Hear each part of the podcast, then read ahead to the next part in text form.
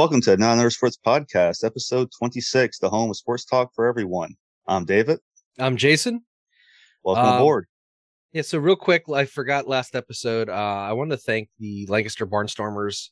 I'm wearing their hat, wore it last episode, uh, and their general manager Mike Reynolds and executive assistant Yvette Ramos.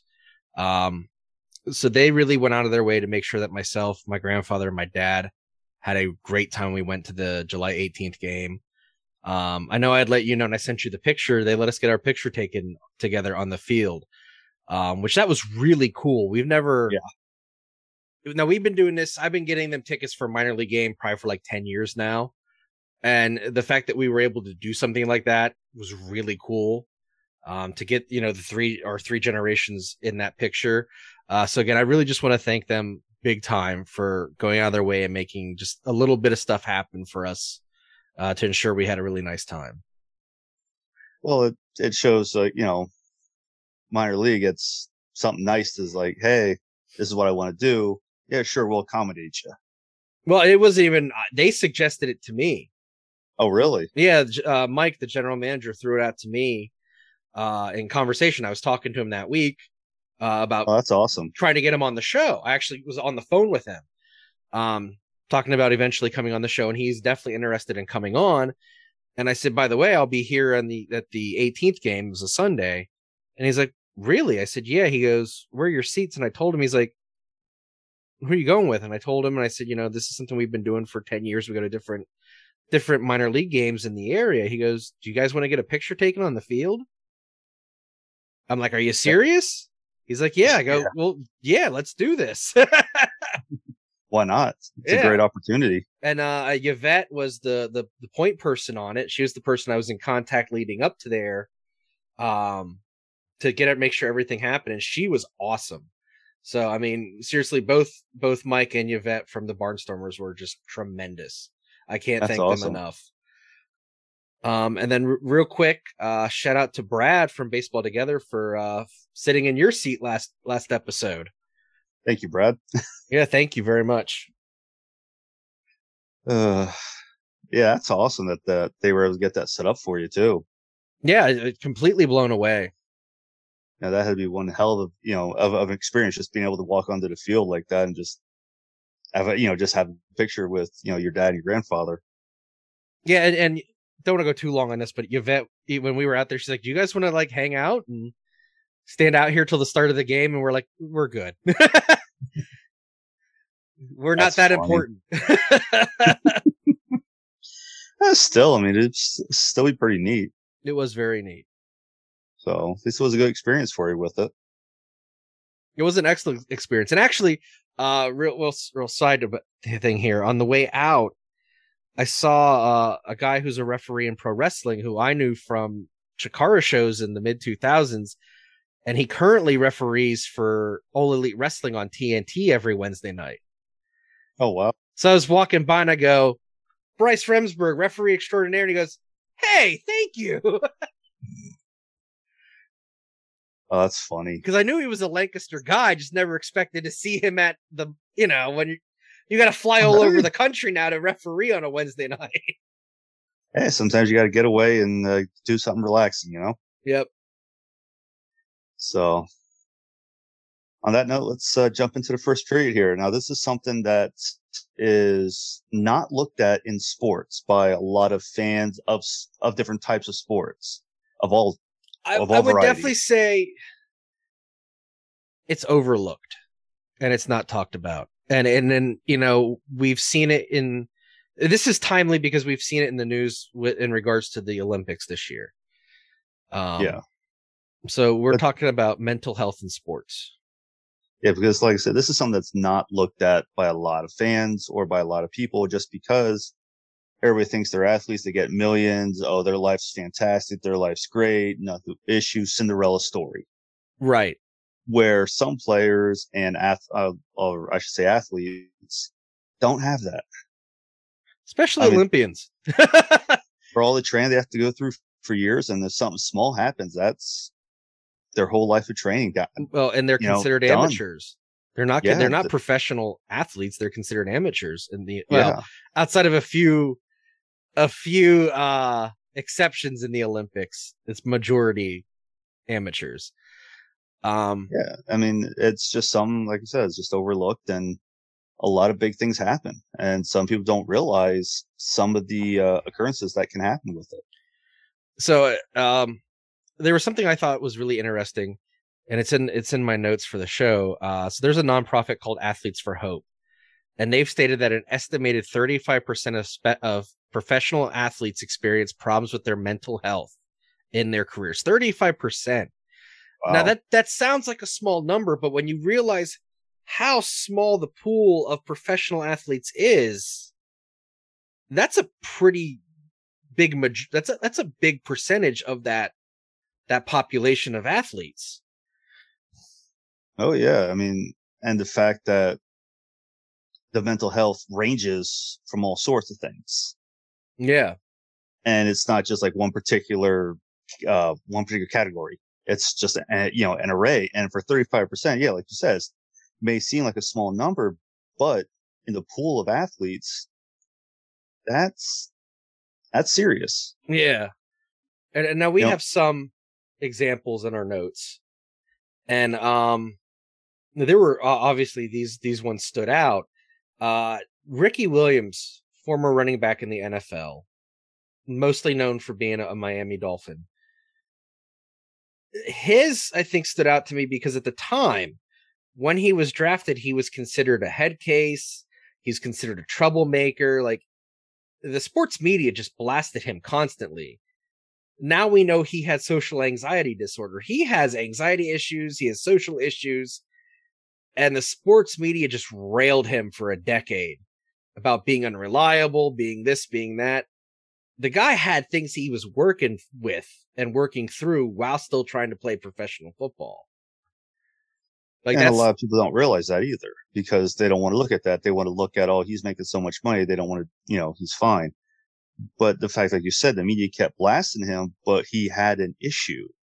And the and you know, did the media even know until he was already gone? Like that's the thing because you hate to say it that way, but the way we talk about mental health now, just in general, not even with sports, but in general, and the way we talked about it 20 years ago are two different two different things. It Hell, wasn't really 10 years ago.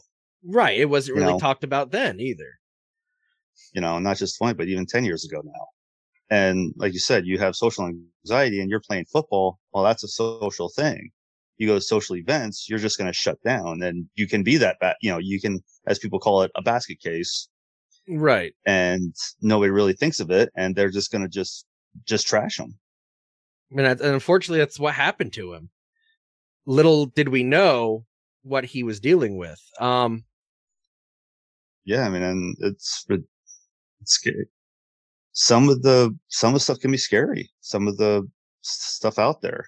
And speaking of of scary, uh, let's take a minute to talk about. Oh God, I'm going to butcher his last name. Uh, yeah. Clint, Clint Malarchuk. Yeah, that was. So if you want to go scary, that is scary. Uh, what happened with him was. Oh, it's it's ugly. Yeah, in in 1989, he at the time played for I believe it was the Buffalo Sabres, and he it was a routine play. Just went in, him and the they crashed player, the net. You know, they basically got together, and all of a sudden, a skate hit his throat, and not just in a oh I just scratched it. No, it was life threatening uh, from what I was actually reading on this, uh, even, you know, not just for this, but a good while ago, that if he was not at the end where the Zamboni came out, he would not be here today. Right. Um, and what, what and I'm sure you read it too. Uh, the, the trainer for the Sabres was a former Vietnam medic. He was in the Thank military as a medic in Vietnam. But he Thank knew God enough to keep his pressure uh, pardon me, on Clint's sternum to prevent the blood flow from getting to his throat. Yeah, uh, yeah. And I if mean, it wasn't and... for that, that him knowing to do that from his combat experience, Clint would have died because of that then too. Yeah, and, I mean, a lot of things played into that. And a lot of things. And I'm going to give a, a forewarning. The video is on YouTube. and it's not for the faint of heart. It is not for the faint of heart at all. I mean, I've we both have probably watched it. I know I have. I have too. Um, and when, thing is, so when if if you watch the like I said, be advised, it's not pretty. It's you don't see anything right away, but then you then do all of a then all of a sudden it's there. It's horror movie esque. It's that's not even putting it in that in nice words for how bad it is. And the fact that he's still with us today is great. I mean, he's he's coaching. He continued to uh, play after that. Yeah. So even that as well. I mean, and he suffers from PTSD from it, and I don't blame him. He almost lost his life there in a hockey game. And did you did you hear about what what triggered his PTSD with it? I don't think I have. It was seeing it happen to another player Richard Zednik. many years later. Yes. Richard Zednik. Um, I actually watched that game. I remember watching that game, and it was uh, again a freak accident. Now, for what I was reading on Richard Zednik, it was not as threatening as his, as Clint's, yeah. as uh, as Clint's, but when you get any skate to the neck, that's not pretty because of all the major arteries that are at, at your neck. It's, you know, one, one, one way or another inch left or right. That could be it. Yeah. I mean, I've had a skate hit my stomach and it wasn't nice, but it wasn't anything like that. And just the fact that you don't hear Richard Zednik having any of this type of stuff is good from, you know, from him having, you know, from, I think it was like right in this general area when, where he got hit. Yeah, and I But think still. Clint's was like Yeah. clear his cross. was, his was clear across and on a routine play. Uh, well, one of the games that I actually played in, uh, during just playing rec hockey, it was a game before us.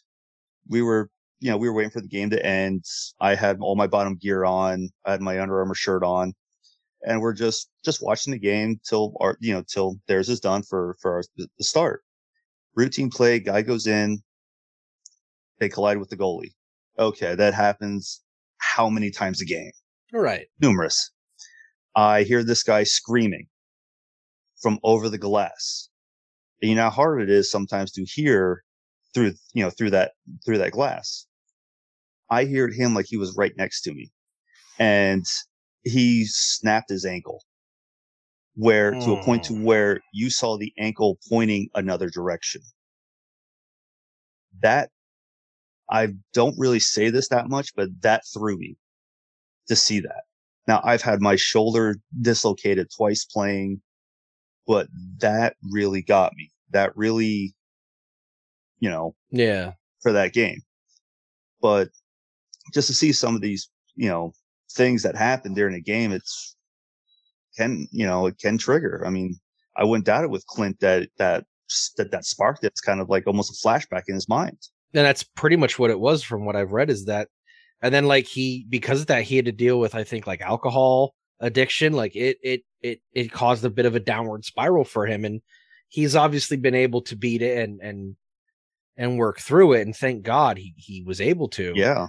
Um you know the something same like thing that's not easy. well well not exactly the same thing um i remember a few years ago michael phelps you know everyone was like oh his downward spiral he was arrested for dui he's drinking he's this and that. Lo and behold he's dealing with attention deficit hyperactivity disorder and depression.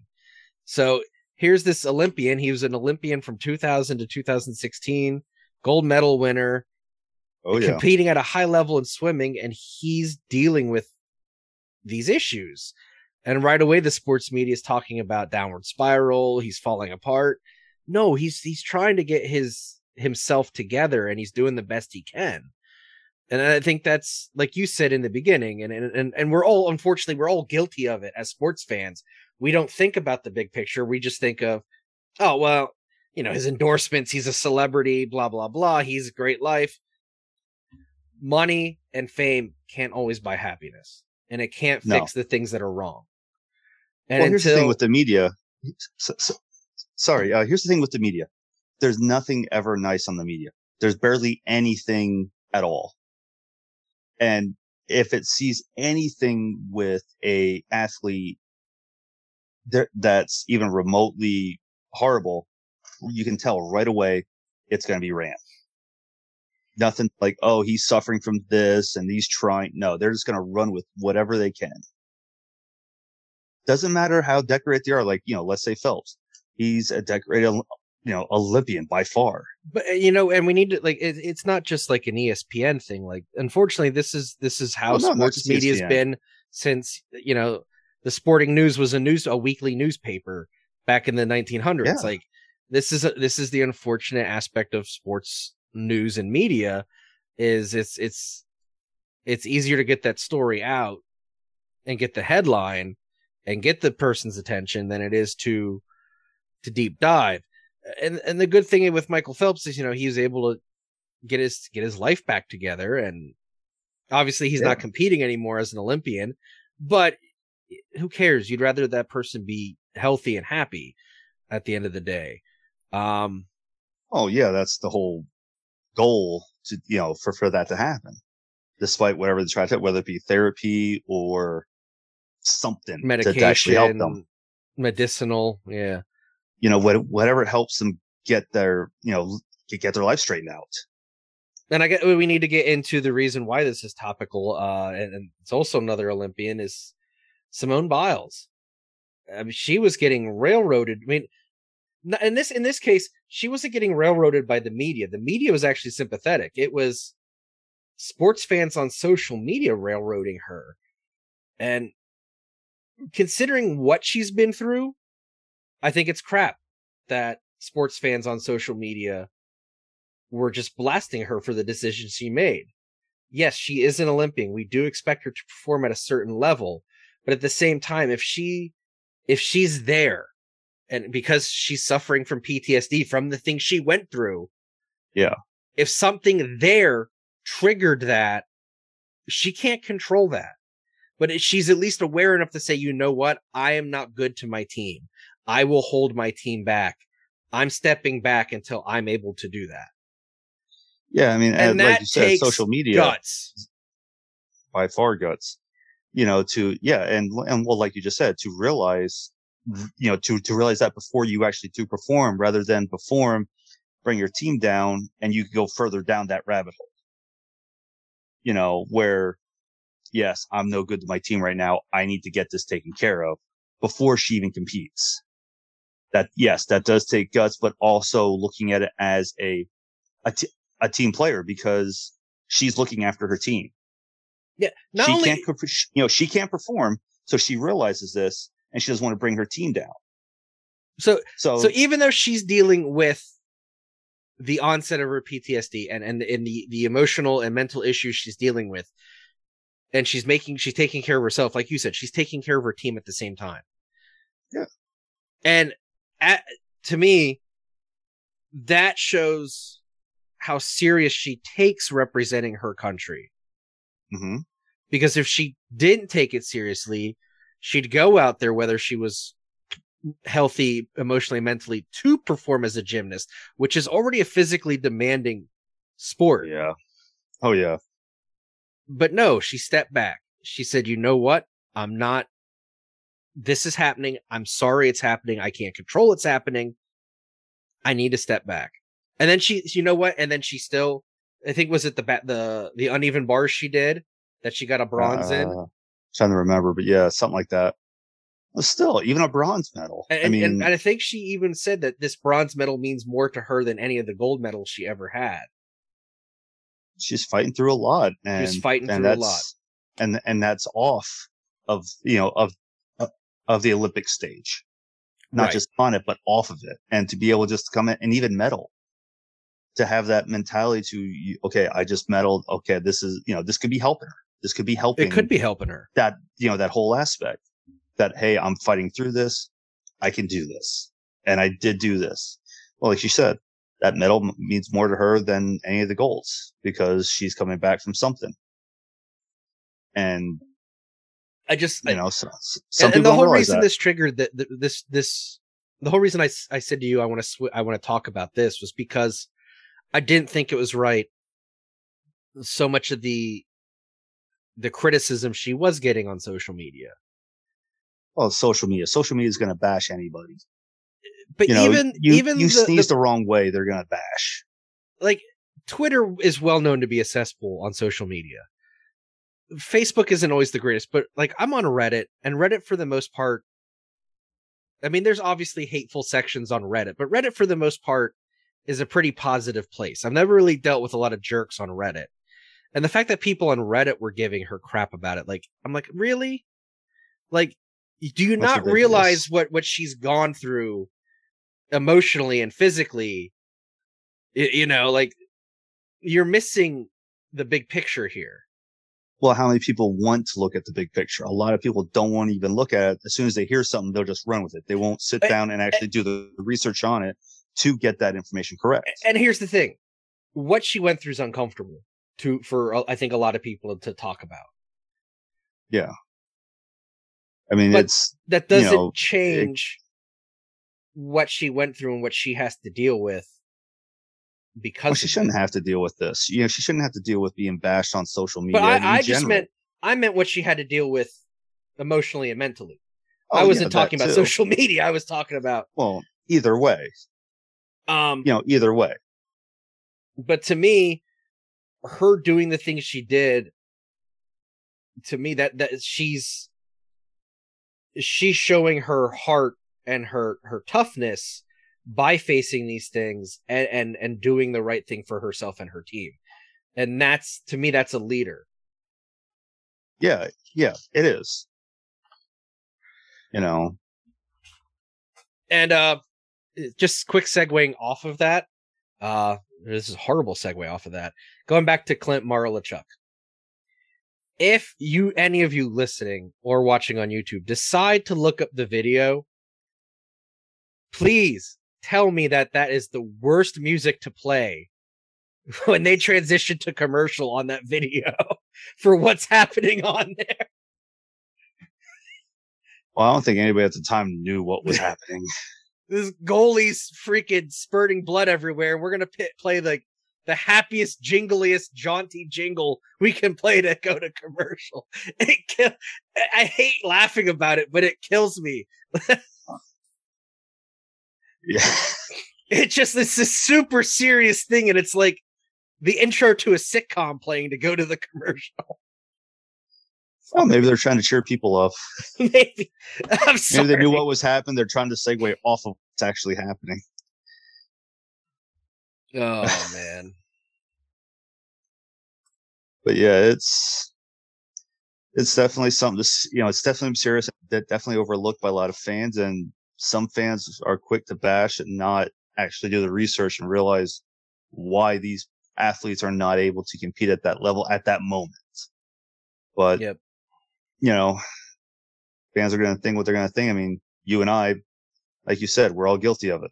we've all done it. You know, We've all done it at one time or another. That's the thing. and when we hear the actual story, it's like, oh, oh, okay, that makes sense now. We're a holes. Yep, pretty much. Uh, but too bad it's after the fact of everything that we finally learned the reasoning behind it Yeah. because the media does not want to share that information up front to kind of be like, okay, that's why he's doing it. Understandable. Or that's why they're not competing. Understandable. But neither here nor there. And nobody's going to really change how that's going to play out. You know, media's going to be what it's going to be. Social media is going to do what's going to do. And we just got to go from there. Yep. So on that note, that is the end of the first period. Be right back after this short break. Greetings, wrestling fans. My name is Peter DeLong, and if you're looking for quick, easily digestible nuggets of pro wrestling goodness in an episodic format, look no further than Wrestling Shorts with Peter DeLong on YouTube. Join me as I highlight different wrestlers or promotions worthy of your attention. Each episode features wrestlers, teams, and stables that deserve the spotlight, upcoming events in your local independent wrestling scene, or anything else interesting in the world of independent wrestling. Listen in as I run down the must know info to get you familiar with our subject du jour, and then sit back and enjoy a related match featuring delectable custom commentary by yours truly, including some exclusive footage you won't be able to find anywhere else. Get your wrestling fix in bite sized episodes with Wrestling Shorts with Peter DeLong. If you have personal footage, an upcoming event, or a product in general that could benefit from being featured on Wrestling Shorts with Peter DeLong, feel free to shoot me a message at peterdelongtalks at gmail.com, Peter DeLong on Facebook, or Twitter at DE underscore talks. Welcome back to the second period here. Uh, something that we probably have not heard of or seen for quite some time. Phillies are in first place. Did I see that right? Yeah, not since 19. You they, know? they collapsed in 18 and 19 um, when they had first early in the season. hey, I'll I'll take it. I'll take it. Um, you know, just a shocking that uh, the way they're the way they're playing. It's it's it's great the way they're playing. one of the things I thought was interesting, um, and it was in last night's uh, post game show when they aired uh, Bryce Harper talking to the media. He said about how Kyle Gibson, who's their new starting pitcher that they acquired from the Rangers at the trade deadline last week, um, how he's already become a team leader in that short time. That's good. And clearly his presence is, is having an effect on the team. Uh because Well, right since now, he's what- been here, they're doing amazing. Well, what they're right now they're riding a seven game streak. Seven game streak. Uh something I saw earlier today before the game, and it was a really interesting factoid. Uh so after 110 games this season, the Phils were 57 and 53. In 2007, when they won the NL East, they were after 110 games, they were 57 and 53. In 1980, when they won the World Series, after 110 games, the Phils were 57 and 53. Are you hinting towards something here? It's like you know, like they're turning into the 1980 team. No, but it was an interesting factoid because of the, the the two years that were mentioned. T- 2007 was that that first sniff of the playoffs from the 08 team. You know, that's when they took the division Yeah. from the Mets on the final day of this of the season by beating the Nats as they should all the time. Um sorry, Jonathan. um I'm, I'm killing our listenership. I'm sorry. Um at an 80 That's why we can't have anything nice. it's it's why. And in 80, they had the same record after 110 games and they won the World Series. Like if the baseball gods are listening, you know, the, the Phils might actually make the playoffs this year. Hopefully, I mean, hopefully they don't pull a And it- Philly. And it may do not be as a wild card. Like Well, the thing is, so it's just Philly in general. It could be a, you know, the Philly, you know, it could be baseball, hockey, football, you know, uh, let's just hope they actually run with this and keep it going because they have been playing good baseball lately. and what I'm digging, like fact, go ahead. Ton- tonight, notwithstanding, tonight they they won that game with homers. They haven't really been winning games with home runs. They've been winning games with small ball hits in is hits in the gap, base running, legging out doubles, legging out triples. Like that's what you do to win games. I've always been a proponent of small ball. I hate when teams rely strictly on home runs because all you're doing is striking out all the time. Um, I mean, don't get me wrong. Home runs are great, especially when you have players on, you know, you know, you know, uh, players on the bases. Like, like tonight, there was a three run home. So that definitely is a huge help when, because these players were able to get on base and, you know, home run's not a guarantee, but when it happens, it's fantastic. yeah, when when home runs happen, it's awesome. I'm not saying they aren't, but you can't tell me that small ball isn't just as exciting because it's exciting in a different way. They're both Mhm. exciting, but like watch like it's the anticipation, it's the stress of watching someone like like when Harper had that, that in the park homer. Yeah, Like, when you that's just see him charging. Right. And and that that stolen base he was granted stealing home in the Atlanta series, like that's exciting. That's that's the fun of baseball. You know, is is stealing, is, running the bases, is getting a shot in the gap and just booking it to third base if you can. That's that's fun to me. Oh yeah, well it's like when you get that shot like right up the line and then it kicks and they're trying to get, you know, as many bases as they can out of it. But like you said, it could be an in park home run for all we know.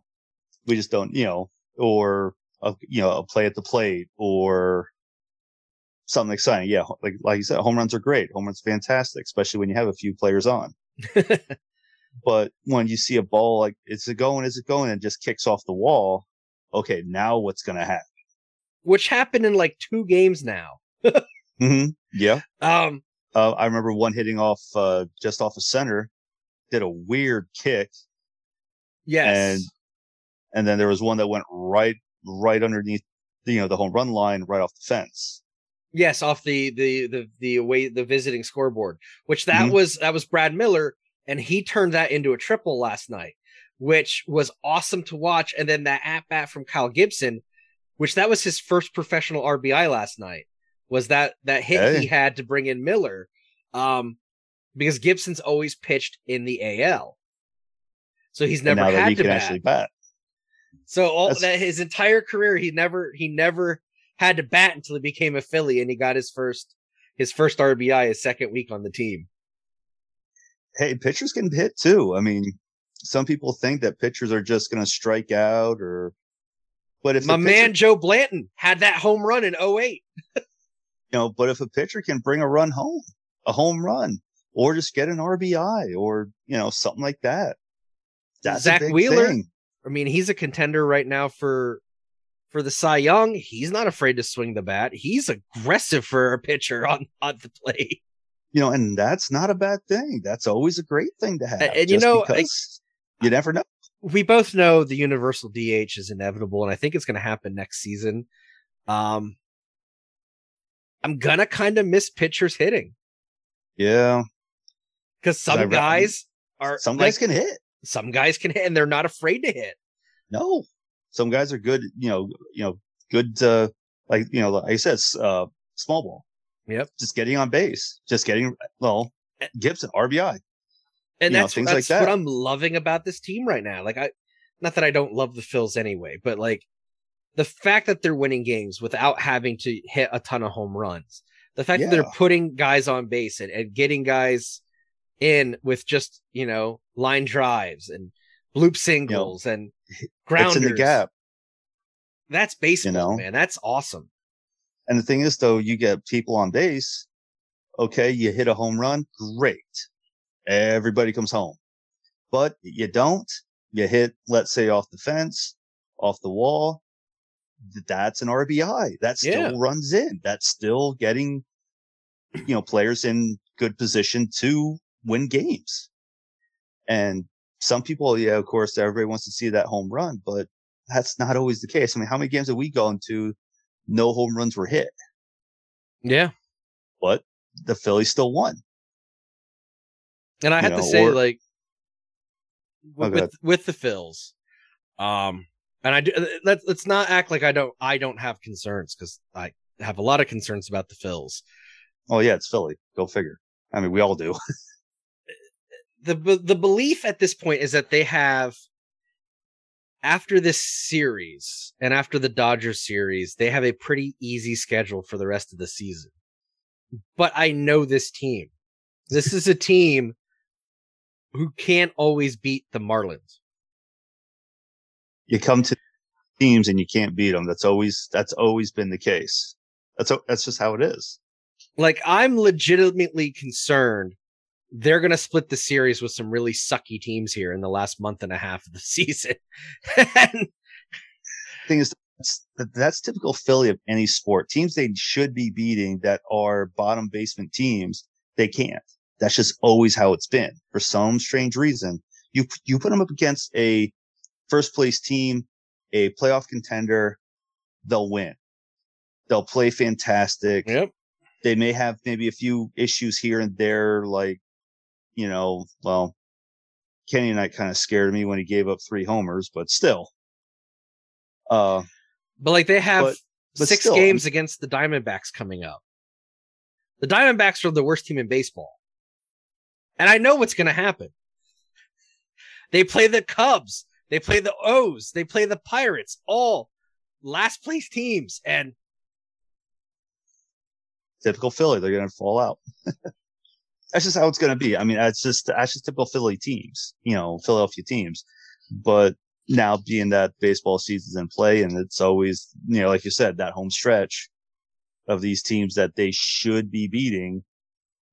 It's just going to be like, uh, do I really want to watch this? Just because you That's you know that's what's going to happen. Part. That is the worst part. But the sad part is you're going to end up watching. That's just But- how it's going to end up. But And then the screaming time, and yelling at your TV. The way this team's playing is phenomenal. Like right now, they're playing in a way that it's totally conceivable they could sweep a couple, a bunch of these series. Let's just hope they stay in the playoffs, though. know, That- they could they need to stay in first. I mean, I, I'm so convinced that they're going to do everything they can to not stay in first, and that's just ingrained in me as a fan. Um, Yeah, pretty much. That's just how it always is in general, really. I mean, when you're a team that is playing as good as they are right now, you know for a fact, as probably every Philadelphia fan out there, like once again, it doesn't matter what sport, a Philadelphia fan, you have that inkling in the back of your head, something's going to happen they're gonna because it always does happen. because it always does happen. For some strange reason, they cannot stay hot. The only team that actually stayed hot, but due to the pandemic last year, was the Flyers. And I mean, because they were hot going into March. the Sixers were in the playoffs this year and and couldn't do it. So it's, you know, It's the Philly curse, man. Could you could you imagine? uh, Now we're we're Philadelphia sports fans, but we don't live in Philadelphia. Um, we're could about you? two, two and a half hours, give or take. Yeah, give or take. Could you imagine? Imagine Oh, that no. city if for some reason all four teams won in the same year. Oh, dude, that would be. I.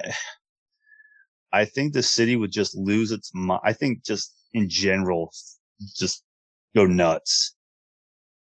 I mean, oh, I, I'm, I can't even just speak of it just because of what that would be like. I mean, the Lombardi, the Stanley Stanley, Cup. Cup, NBA Finals, the Commissioner's Trophy. just that would be you can't even speak the words No, because I, I could never imagine it happening. oh you can't i mean the last time the stanley cup was brought to philly was 75 as the last time it was won there NBA championship or i should was say one 83. for i should say one for philly but yeah so it's not like it philadelphia is known for its championship waves Sports success. That too. So I don't know how many frustrations I've had as a Flyers fan just yelling and screaming at the TV on games that they should have won, so but it, it's funny you say happened. that. Um, on on on the su- on the baseball subreddit on Reddit. Um, last night right after the game, there was a post the Phillies have taken over first of the NL East, and um, one of the people commenting was a Mets fan, and he said, "I hate." He's like, "I'm a fan, but I hate the Mets so much more than any other team because no other team has broke my heart as much as the Mets have." And I Mm. I I re- I replied and I said, and that's and I said, and this is why I respect Mets fans and don't hate on Mets fans. Because at the end of the day, you guys have suffered through just as much as As Phillies Philly fans, have suffered. yes. I go, I know, I know by definition, I am supposed to hate the Mets and hate Mets fans. I can't hate Mets fans because they get it, just like we get it. Yeah. Like, Oh yeah. it's inevitable. Something's gonna happen. And, and and things that you expect it. And even though it happens, you still get frustrated. Yeah. You know, well, I should say frustration is a nice way of putting it. Right. when you're sitting there screaming and yelling at your TV and it's like ugh, I've gotten so disgusted. I've turned, I've just changed the channel. I'm like, I can't watch anymore. I've done that. I'll I'll admit I've done that. And it's especially when games are just way out of hands. Like you just see like it just gets let's- well, let's say baseball it just gets in double digits, and I think Philly's at zero yet. It's like yeah, this is not even fun to watch anymore. Yeah. I mean, hell, I've done that with with hockey games where games have gotten high up in numbers, and it's just like, what's the point? You know, what's the point on watching? But yeah, the way the the way they're playing, it's definitely, I should say, promising to hopefully go far. Yeah. But like you said, uh, you like you said earlier in the period, 1980, 07, can have some promisings, can have it. You know, it can happen. You know, it can happen. So let's just hope the Phillies can do uh, do some damage, get in the playoffs. Hopefully, bring another one home. Hopefully, you know that's all. I'm just happy with for. the playoffs right now. So, but we're Philly fans. We got to, you know, we got to shoot for the moon or not. You know, you know, every Philly fan out there is right now thinking World Series, not just thinking playoffs. They're thinking World Series. I'm I'm just thinking playoffs right now. I'm not getting ahead of it. yeah, but you know how many Philly fans are. I know. so on that note, that'll be end of the second period. Be right back after a short break. What's up? My name is Matt Durlin, and I'm here to tell you about the two podcasts that I host on the Club Kayfabe Creative Communities CKCC Radio. The first is called By the Numbers, where I interview wrestlers whose matches I have refereed in my nearly 20 year independent professional wrestling career. Tune in and hear the stories of the matches and the stories behind the matches themselves. My other show is called The A Show, co hosted by Chris Decker. Each episode, Chris and I are joined by one or two special guests, and together we hold a mock draft based on a specific year and wrestling promotion, and then build cards based on our drafted rosters. You, the listener, decide who has the best card by voting on our Twitter poll each episode. You can hear By the Numbers and The A Show Mondays at 9 a.m., alternating weeks on CKCC Radio, wherever you get your podcasts. Baseball fans, check out the Baseball Together podcast. Your hosts, Blackjack Brad and Kansas City Little Big Briggy Blue Eyes, present new episodes for the entire baseball family every Tuesday. Available on all your favorite podcast apps and YouTube. Come join our baseball family where we do baseball together. Welcome back to the third period. Uh, this third period, we're going to talk first overall draft picks in going into the Hall of Fame or in the Hall of Fame, I should say. And what a lot of people don't realize is first round draft picks don't don't normally make it. I mean, no, for for every John Elway, there's a Ryan Leaf. way to put it.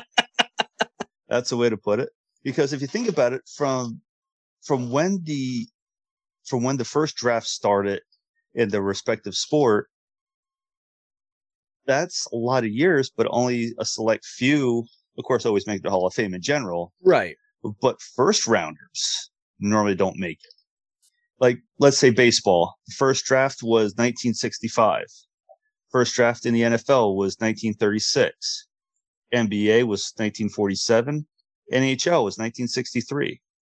And out of all those. Hold, hold, hold on, real quick.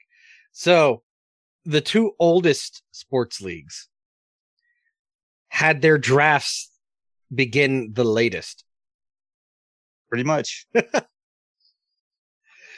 interesting. Much. Interesting. That, sorry, I didn't mean to cut you off. I just found that interesting no, because you know the first you know it's just how it is it's just nhl and mlb are very steeped in history and they didn't have their drafts until very very many years later you know nba was 47 nfl was 36 you know and the amateur drafts of course which are still you know going on till this day right 65 for the mlb 63 for the nhl and what's funny is even for the nhl out of all those years of the drafts eight first round draft picks were in. Eight. So, um, I mean, you would think these numbers would be kind of higher because it's first round draft pick. They're supposed to be, you know, the best of the best coming out of their respective college or scout. Supposed to be, supposed to be. You know, the NFL has 14. Now, now these are currently in the Hall of Fame, not first overalls going to the Hall of Fame eventually like you know, let's say Crosby, Ovechkin, things like that. Right, right. These are players that are actually been in now. Now, Jason, you're gonna love this one. MLB. I think the number I found was three. Well, and looking at the list, I mean that's those are three really great ball players. Even with one being a Philly killer, he's still a great Yeah. ball ball player. um, You know, and the NBA has 19. So you would think, you know, being number one draft picks, the first, you know, they're supposed to be the cream of the crop. They're supposed to be the ones that are so, you know, showcase high talent. Don't even make it to the pros sometimes. Let's say the NHL. Some draft picks don't even make it to to the NHL. They they get they get stuck in the farm system. right. Um, know. So one of the names on the NHL one that stood out for me, um, and I got just gonna want to chat about that for a second, uh, was uh, Mario Lemieux. Um, you know, he's the original Mr. Penguin, phenomenal athlete. Super Mario. has to has to leave the sport at his peak because of cancer. Yeah, not like he chose to do it. It was medical, you know, medical reasons. Beats cancer, comes back, and has a and, and finishes up a great career. And that just- that and not- alone is Hall of Fame worthy in my book. and not just playing to where you you know you would think after cancer you won't play at the level you were you know but, but before cancer no he was playing at a level that he was at before cancer it wasn't like he you know lowered his game no he was playing and for, and for a man of his size for what he did on the ice and like I said, fighting cancer, coming back, and still can play, com- playing at that high competitive level. Yeah, that is highly Hall of Fame worthy for you know Yeah, for sure. You know, and what's funny is people who think Wayne Gretzky is on this list. No, he is not. He was never drafted. So I know some people probably think because it's Wayne Gretzky, he's first overall. He was never drafted. So he's not on the list. Well, I mean, if anyone knows the NBA, Michael Jordan wasn't the first pick of his draft No. either. um, you know, very similar to um, Lemieux uh, on the NBA list would be Magic Johnson. He had to leave the sport for medical reasons. His was testing HIV positive, and it conversely, when he did come back, he was not able to play at the same level that he did. But the fact of the matter was, he at least was able to eventually go out on his terms. yeah. And, and that had no bearing on him going into the Hall of Fame. He was a Hall of Famer, whether he had that final run or not. But it's still like Lemieux, they were able to go out on their terms, even with their their medical issues which to me speaks highly of their competitiveness and their and their mental and, and physical toughness. Well, the fact that he came back from from that just to play in general, not just come back, you know, but just to you know come back Yeah. and play and be able to do it. Because some players they go out on injury, that's it, they're done. They don't come back. I mean, how many times have we seen that in in just in general players, not just first rounders, but in general players? How many times they don't come back due to some type of injury? Yeah. But the fact that him, Lemieux, were able to do so, that speaks volume. It, it no, it really does. It really does. Um You know, yeah, I just find this interesting. You know, just an interesting thing for the first overall picks going to the Hall of Fame and the low numbers. well, and I think that speaks are. more towards I think I, I think with with all sports, the number one draft pick, especially for professional sports, the number one draft pick is almost overvalued. Overrated.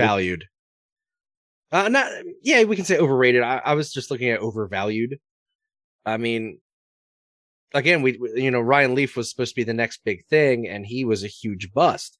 No offense to Ryan Leaf, it's just some you can have all the talent in the world, but if you can't handle uh, this, this speaks back to our first round. If you can't handle the competition, you can't handle the pressure, the talent isn't going to gonna be able to- supersede that. No, you're not going to be able to, to to take it. And I mean, you know, some of the the best players ever are people who were drafted very late in their drafts. I mean, we um, went about this with with Tom Brady. Yeah, I was going to say Tom Brady. I mean, he I went mean, way late in his draft, and look what he's, he's the poster boy for that. But I mean, he's not the only one. No, and the fact that you see a lot of well, we did an episode where Hall of Famers, how many went undrafted? Or I think they it was went, late in the late rounds. Yeah, yeah, yeah, yeah. This ones that where they went late rounds or someone undrafted. And I think, especially with MLB, MLB's draft is, is what it is. It's not like a hyped up draft. It's not must see TV like the NFL draft or the NBA draft. Um, but I think the fact that there's only three, yeah, I think speaks more towards the parity in baseball's scouting of prospects. I guess is the best way to put it, because I, I think anyone, if they if they have the right drive and the right hustle and the right talent in in baseball, can go from minors to majors and make an impact. It's going to be tough to do it, but it can be done. You don't have to be yeah. the top draft pick to be a Hall of Famer in baseball. Whereas I think it, you know with the NFL, especially with the NBA, with the most, if you're nine times out of ten, it, well, five times out of ten, your number one draft pick might be a future Hall of Famer. I mean, my God, yeah. look at the tear in the '80s. You know, '82 is James Worthy, '83 Ralph Sampson, '84 Akeem Olajuwon, '85 Patrick Ewing, '87 David Robinson. That's a good chunk of the 1980s with the first dra- round draft pick. Uh, Chris Webber, 83. 93. Or no. Oh, sorry. Yeah. Sorry. okay. My typing is hard. My typing. You're all right. You're all right. That's debatable. Uh, but yeah, I mean, just 19 in general for the NBA, like you said, the, the run in the 80s. I mean, hell, even the 90s. You know, Chris Webber, Shaquille O'Neal, Allen Iverson, Tim Duncan. We talked about you Tim know. Duncan earlier on uh, previously on the show. He yeah. was drafted number one in '97, and and the next season, he or two seasons later, he was the to same the day. day. he was drafted. He was winning yeah. the MVP in the in mm-hmm. the championship with to the David day. Robinson because they were on the Spurs. They were on the Spurs together. I just find it. I just find it very interesting, and which is why we brought that up when we did that today in sports. That it was to the day, a number one draft pick to the day won a championship two years later. But now think about that. Robinson, 87, drafted the Spurs. Duncan, 97, drafted 97. the Spurs. You know, won the championship together. Yeah, it's definitely, definitely, uh, definitely interesting. Because I know uh, for the NBA, I believe it's four seasons. After four seasons, it's eligible. You're, you're eligible for the Hall of Fame. Five for baseball, five for the NFL, and three for hockey for the eligibilities. Yeah, because in the next few years, uh, for MLB, Rollins and Utley will be eligible. Oof, that'd be nice if they if if they made it. Um, I think Rollins has the better shot. I think Utley's deserving to go in. I, I'm partial though. I'm a big Utley fan. I like his work ethic. I like his hustle. Um, but the dude played baseball the way baseball used to be played in a time hard. when it wasn't played that way. Right. Um, you played hard. And you know what? And, and he did it totally unconscious of the fact that that's what Philadelphia sports fans want. I mean, that's how he became a hero and, and, a, and a legend in Philly was because he just he played his heart out every game. Well, yeah, that's all. I mean, he always did that. Whether I mean, and that's Philadelphia in general that wants that grit, that wants that wants that way to play in, in any of the sports, whether it be baseball, football, or hockey, basketball. You know, they want that hard nose go. You know, look at hockey with the Broad Street Bullies. And I think you know, that's why Phillies fans haven't turned on Harper yet. I think I mean, because if, he plays a hundred miles an hour every game in the outfield, and he he's you know you see the work ethic it's one thing if you get that contract and you're a prima donna like an Alex Rodriguez. He'd have been eaten alive in Philly. Mhm. Um, he'd have Oh, been yeah. demanding a trade like within two seasons. Whereas That's- you're giving him too much credit for that. whereas saying, like, Harper, he doesn't come in with a prima donna attitude. He comes in and he hustles, and he Oh, steps yeah, he does up, hustle. and you know, all, all power to him. um, but I think that's why the, the fans, as I mean, it was predicted they turn on him immediately, and they never did. Well, yeah, because everybody thought, being that he was in Washington, he was that prima donna. You know, I, when I he was have my theories on Harper's time in in Washington. I mean, I do. I have. I have. I think. I'm of the belief that I think the Nats looked at him as a hired gun, and he was gonna be X, Y, and Z, and do this and do that. Whereas I think on the Phils, he's looked at as as a baseball player. He's not looked at as a superstar, which he is. But they don't. The Phils They don't treat him as such. they don't treat him as a, as a superstar. They don't single him out on that team. So whereas in Washington it was a lot of Harper, Harper, Harper. In Philly, it's you got Harper, you got Hoskins, you got Realmuto, you got Wheeler, you got Nola, you got a list. Kutch, you got Segura, You know, you yeah. got yeah, Yeah, you have a list of names that actually play. You have a list of names that are reliable. you have And- people who constantly stand out. And it wasn't until they got Rendon and they got a couple other players where it wasn't just Harper who had to stand out in Washington. But You know, yeah. him leaving, I think, was was probably good for him and good for the organization. Um, Well, yeah, a year later they won the World Series. and I think you know some guys just excel with a change of scenery. No, yeah, it's just any sport with that. Yeah, no, I just I just figured this was you know this was an interesting thing to talk about because of how many times that you see these number one draft picks and they don't even make it to even the pros. Even they don't even see play. I mean, the NFL, you may be number one, you may you may ride the bench, you may go in maybe once in a while if if your team's up by a, a lot. Now, here's something to to think about. Um, and it's something we've kind of talked about before. So, out of those four leagues, three of them have developmental leagues. hmm The NFL doesn't. So it- you could take a a situation where your number one draft pick maybe can't cut it at the pro level at this moment, but that doesn't mean that they can't cut it on a minor league level. Yeah, I mean, how many players that went to like the Canadian Football League? A lot of players have got well, Doug Flutie. Yeah, Doug he was one. Flutie, Doug Flutie played in the USFL and the CFL before he became Doug Flutie in the NFL. You know, um, Jesus. mean- um, Steve Young played in the USFL before he was the starting quarterback for the the uh, for the 49ers. Niners. Um, oh god, I'm blanking on his name. Shoot. Um, Do, do, Jim do, Kelly.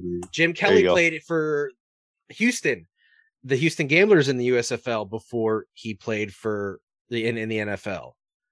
And actually, so supposedly, going off on a tangent here, supposedly in the USFL, the Houston Gamblers and the LA Express, captained by Kelly and Young respectively, played the greatest football game no one ever saw Ugh, because it was not hell of a game to see. it was not the main game for that week on ABC.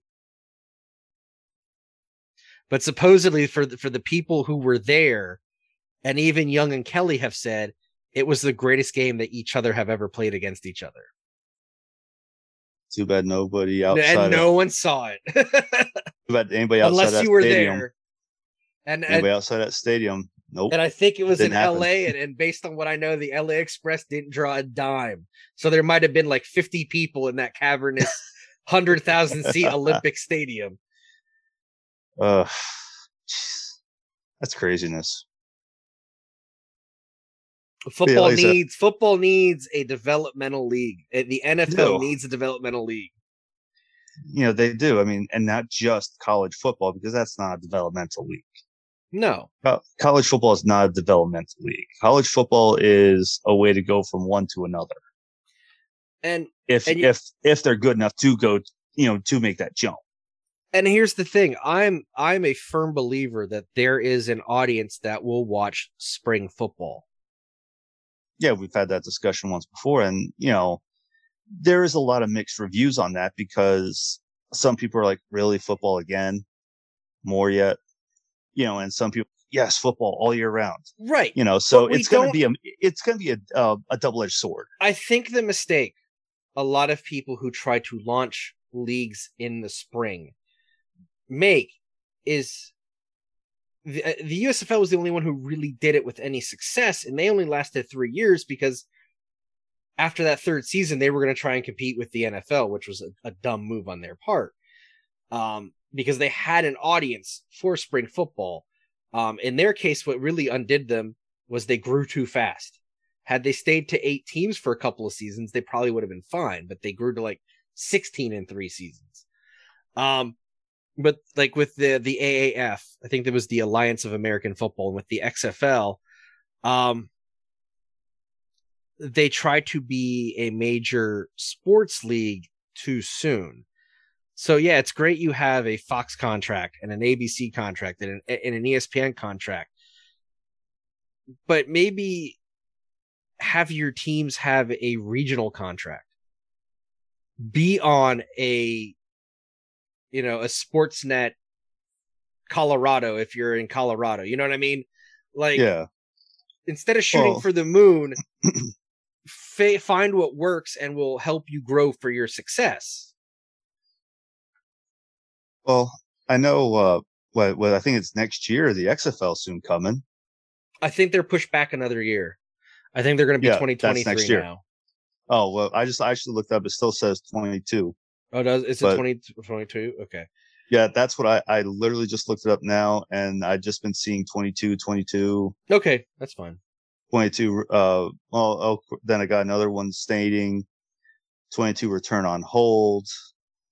Um, so who knows when it could be? It could be 22, 23, but that could turn into something maybe for the NFL as a developmental. I, Doubt, but you never know.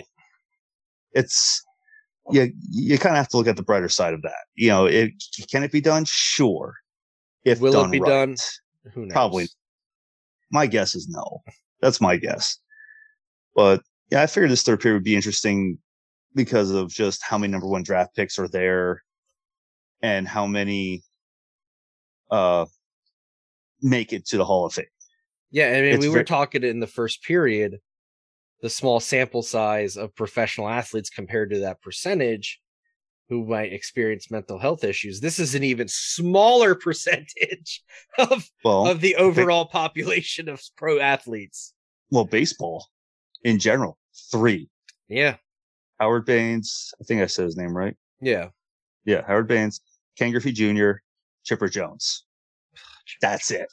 Um, Yeah, that's it. yeah, three, three players from a draft that started, uh, back in 1965. Three. Griffey, another Dan Marino, Yeah. never got the big one. You know, never tied, you know, no title, but That's that's a future third period. Best players to never win Hall of Famers that never won a title. Or yeah, best players, Hall of Famers, never win a title. Yeah. Yeah. that's that's a great topic. That would be because that's probably a big list that players you would think just because of how be great they play. big list. Yeah, You know, well, I can name a few right off the bat that actually played in championships but never never won, but went to the Hall of Fame. I mean, in hockey alone, you got John Vanbiesbrouck, played for Florida, played for Philly, but when he was in Florida, he lost. You know, they lost to uh, Colorado in '96. They got swept. You know, you know, game four of that game, three overtimes, and his score was one nothing Jesus. you know, Pavel Bure lost, you know, they, uh, Vancouver lost to the Rangers in the fight in 94. So just those two alone. Yeah. So on that note, that'd be the end of the third period. That's an interesting one. Interesting third. Yeah, that was a fun topic. Uh, yeah, definitely. Like I said, you would think there'd be a lot more, but There, no, I mean, first round draft picks tend to not go the way the teams predict they will go. no. some do, some do. But for baseball, no. um, with that, uh, let's wrap this up here. You can catch me every month on the Philly Baseball Together podcast with my co-host Tori. Uh, once a month, we'll bring you our thoughts on the Phils. That's under the Baseball Together Podcast Network umbrella. Uh, our episode was recorded Monday and it was uploaded Monday. um, so that one's already up. We talked about the Phils trade deadline and the trades that were made uh, before the deadline and at the deadline. Check it out. You can find that wherever you get your podcast. Please remember to subscribe, rate, and review. Uh, thank you for joining us for episode 26 of the Not Another Sports podcast. You can find us online at facebook.com slash not another sports pod. Oh, here we go. Twitter at not another sport one, Instagram, NAS pod 20, TikTok, NAS pod 20, and you can also find us on YouTube. Uh, please feel free to like, comment, message us, hit us up at any of those outlets you can find us. Uh, the Not Another Sports Podcast is available for streaming or download at anchor.fm, Apple Podcast, Spotify, Stitcher, Podcast Addict, and wherever else you get your podcast. Please don't forget to subscribe, rate, and review. Uh, with that, I'm Jason. I'm David. And we'll talk with you next time. Have a good one. You have been listening to the Not Another Sports Podcast. Thank you for your listenership.